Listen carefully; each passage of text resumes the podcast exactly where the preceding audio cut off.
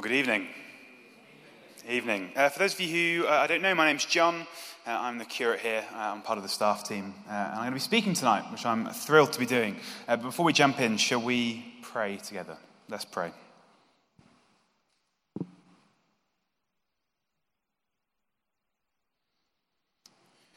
Father God, we thank you for this opportunity, this privilege, this joy to be gathered together as your people, as family, and as we as we're here to be confident because of your promise that you'll be here with us.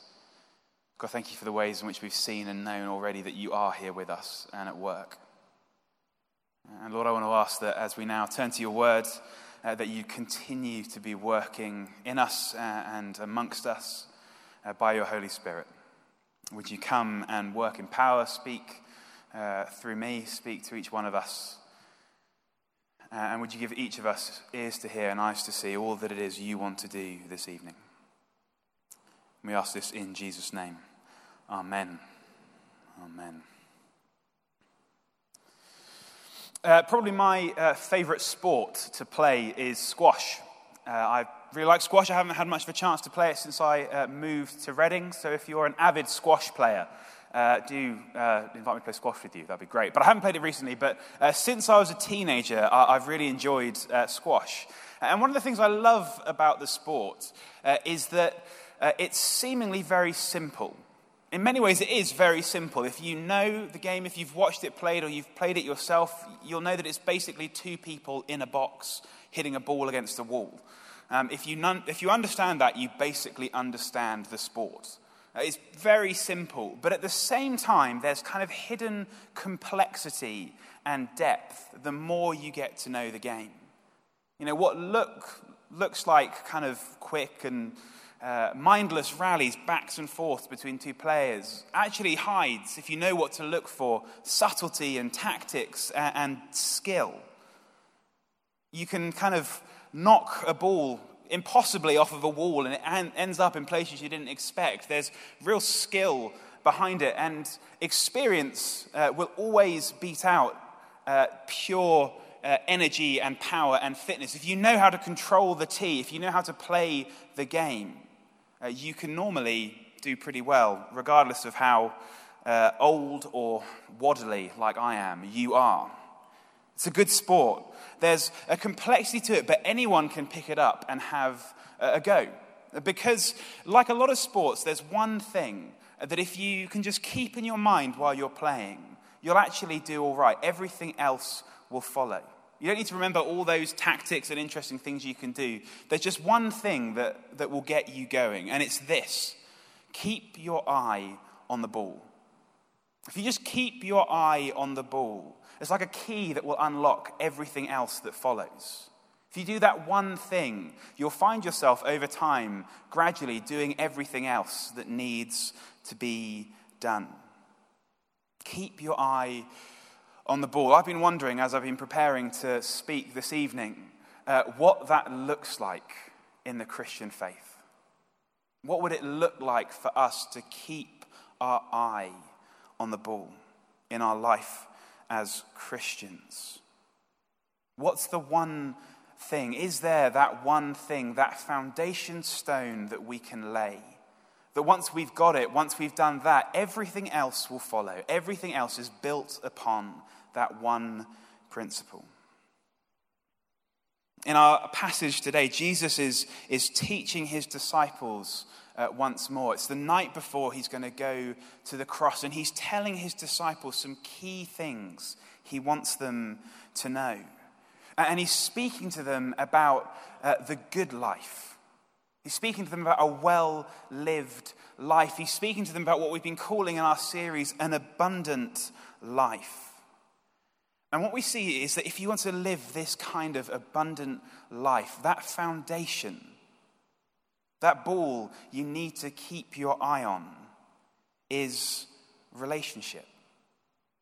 Jesus says that we have to remain in him and he has to remain in us.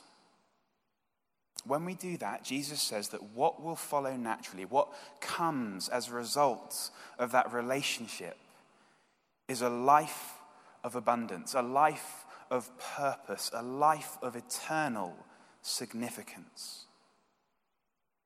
So, in our time together uh, this evening, I want to think about those two things. What does a life of purpose look like? And how can we live that sort of life? So, firstly, let's think about an abundant life of purpose. Uh, look at verse 5 with me. If you've got a Bible on your phone or in front of you, why don't you get it open? Uh, it is on the screen, but it is the world's smallest text. So that's no good to any of you. Uh, but do follow in your Bibles with me. Uh, verse 5. Jesus says this I am the vine, you are the branch, branches. If you remain in me and I in you, you will bear much fruit. In this teaching that Jesus is giving his disciples, uh, he's laying out, I think, a fairly simple promise. Uh, and I, in my first degree, I, I, studied science. I kind of like equations. So I've put it uh, as something of an equation this simple promise that Jesus makes that if you remain in him, your life will be fruitful. Now, fruit, we know, is, is the natural product uh, of plants, it's the natural product of health and vitality, uh, of growth. It's what happens when, when a plant is healthy. And throughout the Bible, fruitfulness is used as a metaphor to describe the product of the lives that we live. Fruit can be good or it can be bad. It all depends on the, the energy that it's drawing from the plant that it's connected to. Depends on the life that generates it. And, and the fruit that Jesus is talking about in this passage is good fruit. It's fruit uh, that comes about from a life that is connected to Him, to the source of life itself. It's fruit uh, which the Apostle Paul will go on to describe in his letters later in the New Testament uh, as love, joy, peace, patience, kindness, goodness, faithfulness, gentleness, and self control. It's the fruit that the prophet Isaiah, in a passage that Jesus is pointing to uh, in the words we've just heard read, uh, it's fruit that, that the prophet Isaiah describes as righteousness and justice. All these things are, are the fruit that come about from a life that is connected to Jesus. And in God's way of the world, in God's economy, this fruit is never meant to be stockpiled or hoard it. but it goes out into the world uh, as it's borne in the life of people who know and love the Lord and, and blesses those that it touches. The good fruit that life in Jesus produces impacts the world. It transforms lives and it plays a part in the coming kingdom of God. This is the sort of fruit that a life that remains in Jesus can produce. But even more astonishingly, Jesus says that our fruit can produce a result that has an eternal impact, that has eternal significance, that reverberates through history uh, with ripples that we might never see and could never guess. Look at what Jesus says in verse 16. He says, You did not choose me, but I chose you and appointed you so that you might go and bear fruit, fruit that will last.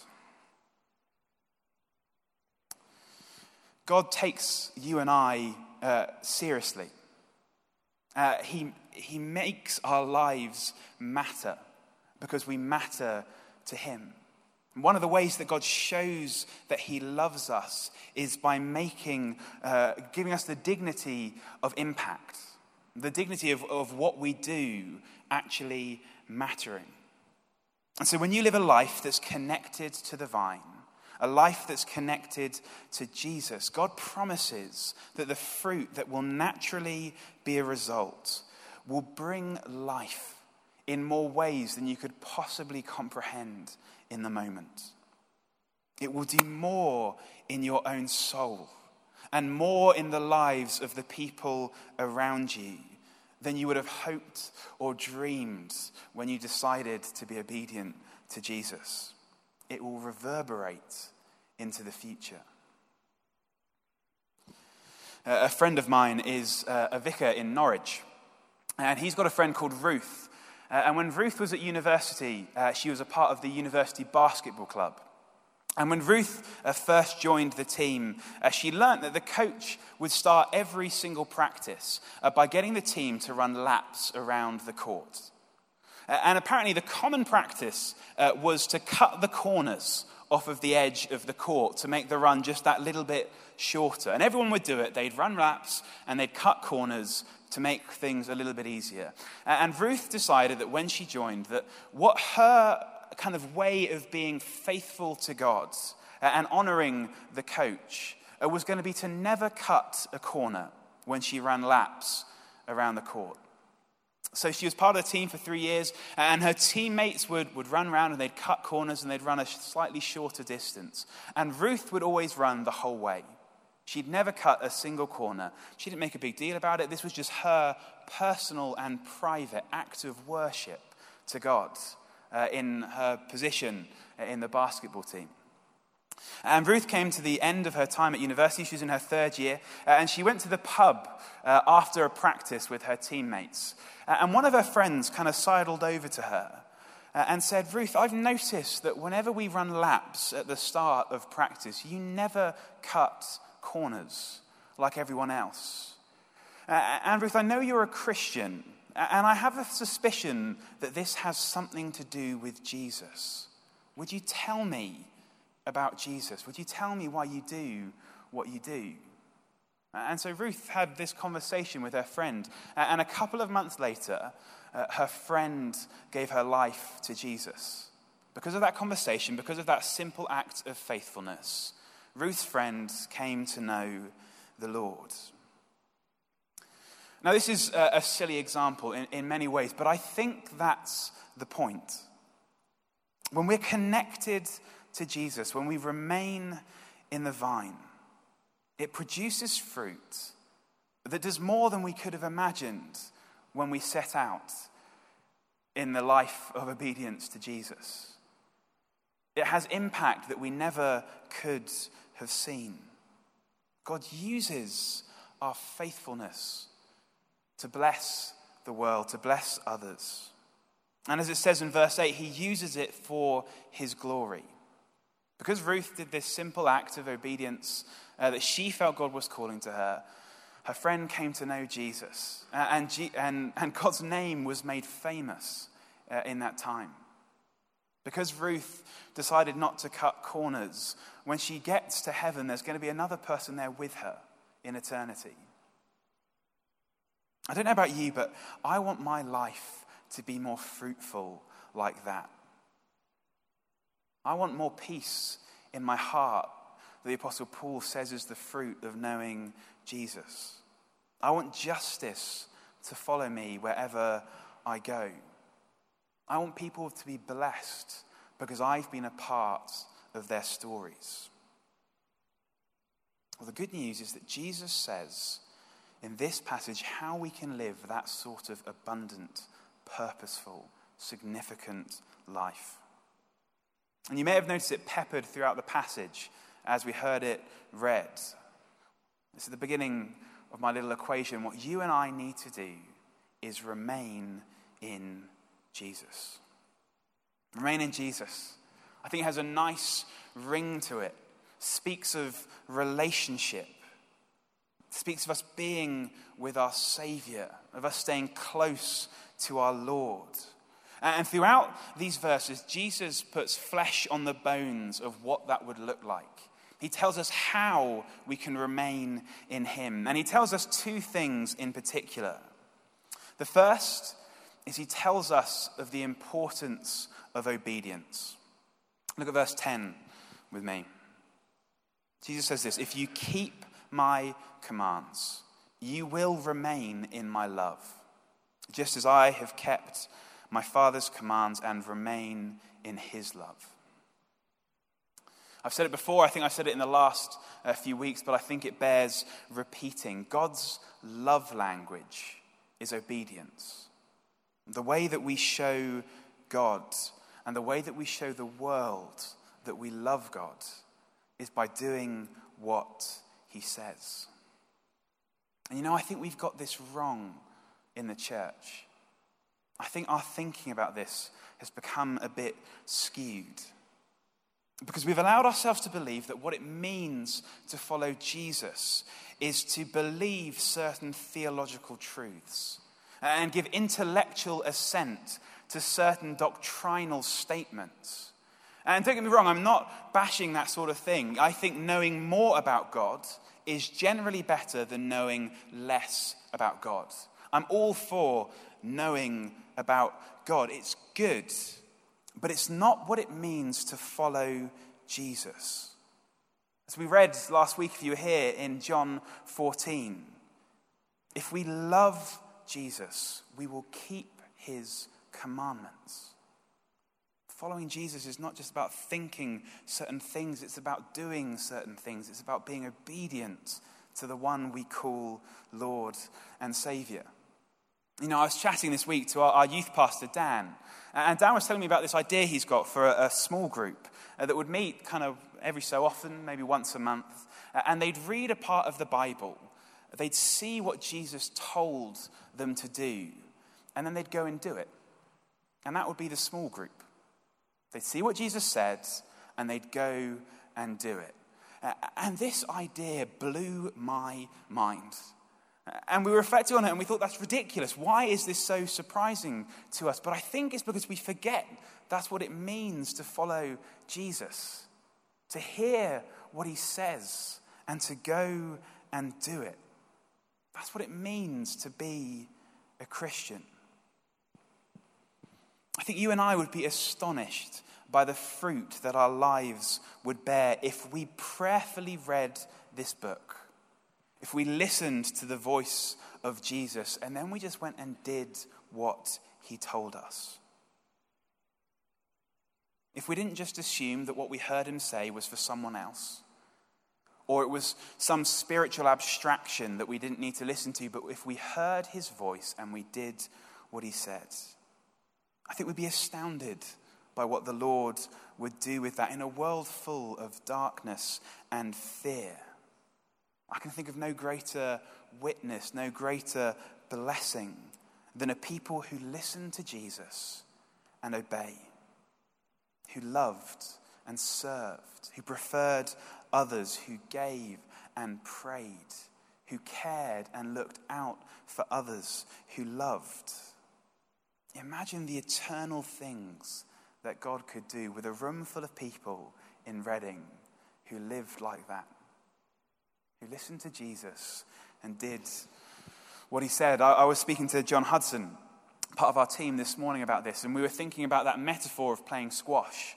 And we're thinking that if you wanted to play squash but you didn't really know what to do, the thing to start off with is to do the sorts of things that people who play squash do. You know, get a squash racket rather than a tennis racket. Go and stand in a squash court, find someone else to play with them, and then kind of swing the racket in a vaguely squash like sense. You know, if you didn't know what to do, you should just do the things that squash players do and trust that squash will follow. And we wondered if it's a bit like that in obedience to Jesus. I think if you're anything like me, sometimes I don't really know what it looks like to be an obedient follower of Jesus. It doesn't feel like me. I you know, feel like a bit of a train wreck a lot of the time. So, I, well, I'm not the sort of person who does that. And we're thinking maybe just sometimes what it looks like is, is to live the sort of life that an obedient person would live. You know, to get the squash racket and go and stand in the squash court. I'm a big believer in the spiritual principle of fake it till you make it. Live the sort of life that an obedient person would live and see what God does with it. See how you become the person that you choose to be like. And if we did it, you and I, Jesus says, would be near to our Lord. If you keep my commands, he says, you will remain in my love. The First way we can remain in Jesus is by being obedient. And the second is through community. Look at verse 12. Jesus says, My command is this love each other as I have loved you. There's lots of ways you and I can live a life of obedient discipleship. Lots of things we could do. It will look different for each of us. But Jesus really helpfully summarizes half of his great commandment in this verse and tells us that what it will look like is you and I loving one another. Seems that the way that you and I can be most obedient, we can most fully remain in Jesus, we can most fully bear fruit in the world that will last and bring glory to God, is by loving each other. And what a time to be called to love. What a time to hear that command from God.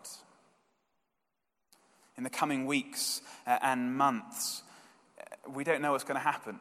It's a strange time to be alive, isn't it? It's a strange time to be a follower of Jesus. But it seems like this call to love is going to take on a very particular shape, doesn't it? You know, there's every possibility. We don't know. We're following guidance. We're going to do what uh, all the best wisdom tells us to do. But there's every possibility we might enter a season in which we're not able to gather like this anymore. Uh, but can I remind you that if we do that, church is not about our Sunday gatherings.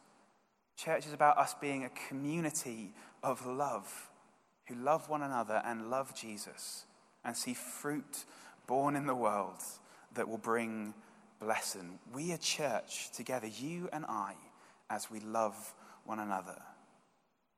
And so it might be, we don't know, but it might be that we can't meet like this, but, but the guidance that we're given will allow us to meet together as small groups in our home for a season. What a time to love each other in that community. It might be that even that becomes impossible for some of us with isolation and all that sort of thing, and we'll have to lean on the gift of things like WhatsApp and FaceTime and, and Skype. And that will be the way that we can be together as family and love each other. That's fine. That's fine. What's important is that we remain in Jesus. We remain in the vine as we love one another. And some of us are going to have some really practical opportunities to love the church and to love our neighbors through sharing from the plenty that we might have with those who have little, through being a loving presence in person or, or by technology with those who are alone uh, or afraid.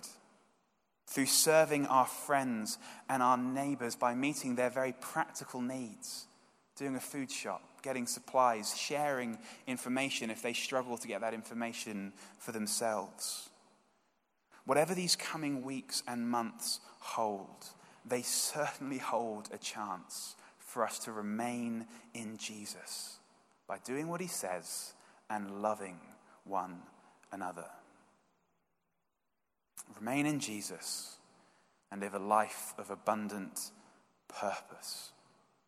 Sounds good. I believe that it's true. But, but if I stopped there, I'd be selling you horribly short. Because, you know, I was thinking about this last night. I was thinking about what I was going to share with you this evening. And as I thought about this idea, I, I, if I'm honest, I felt like a bit of a fraud.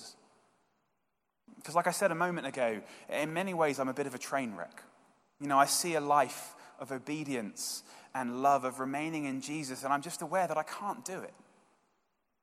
I'm not capable of doing this by myself, and I imagine I'm not the only person in the room who feels like that. But then I realized that that's the wrong way to think about this. Because in the Christian life, it's never about what we need to do, it's always about what Jesus has already done.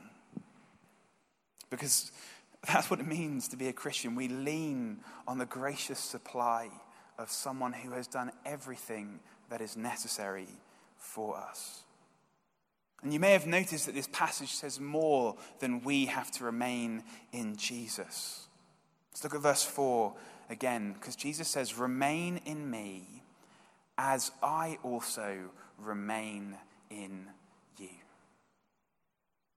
Jesus promises that as we stick to him, he'll stick to us. Why does he do it? Why is our God like this? Verse 9, because he loves us. Verse 14, because he calls us his friends. Verse 16, because he's chosen us.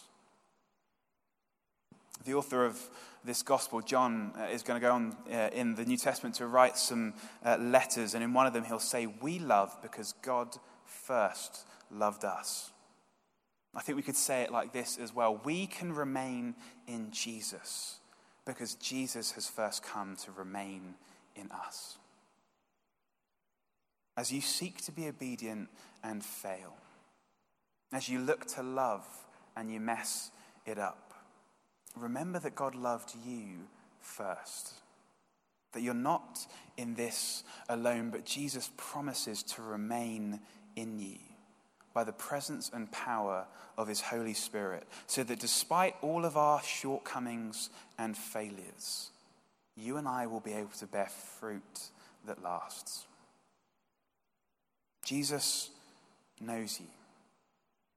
He knows the ways in which you get it right and the ways in which you fall short. But He chooses you and He loves you He calls you his friend, do you realize that the creator of the world calls you his friend? He doesn't just love you, but he likes you. And he made a way on the cross so that he could remain in you through whatever the next weeks, months, or years holds. And he wants to help you to live a life of abundant purpose. And so I'd like to pray. I'd like to pray for us that we would remain in Jesus. And as we do that, we'd see fruit borne that echoes through eternity. So, why don't I pray?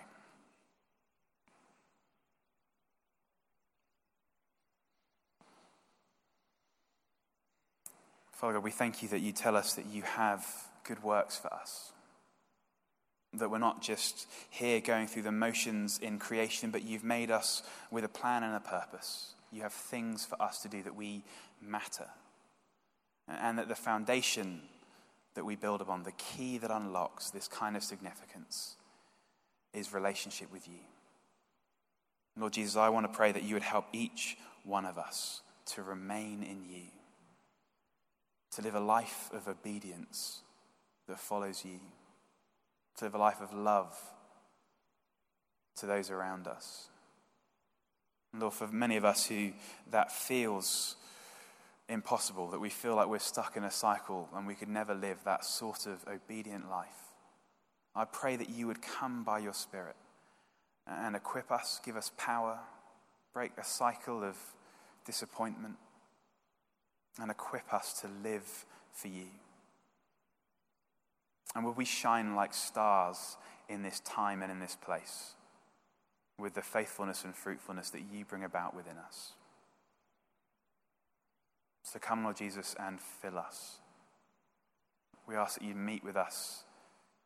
Meet with us as we pray. Meet with us at the table. And tonight, would you come and work in and through us? Come, Lord Jesus.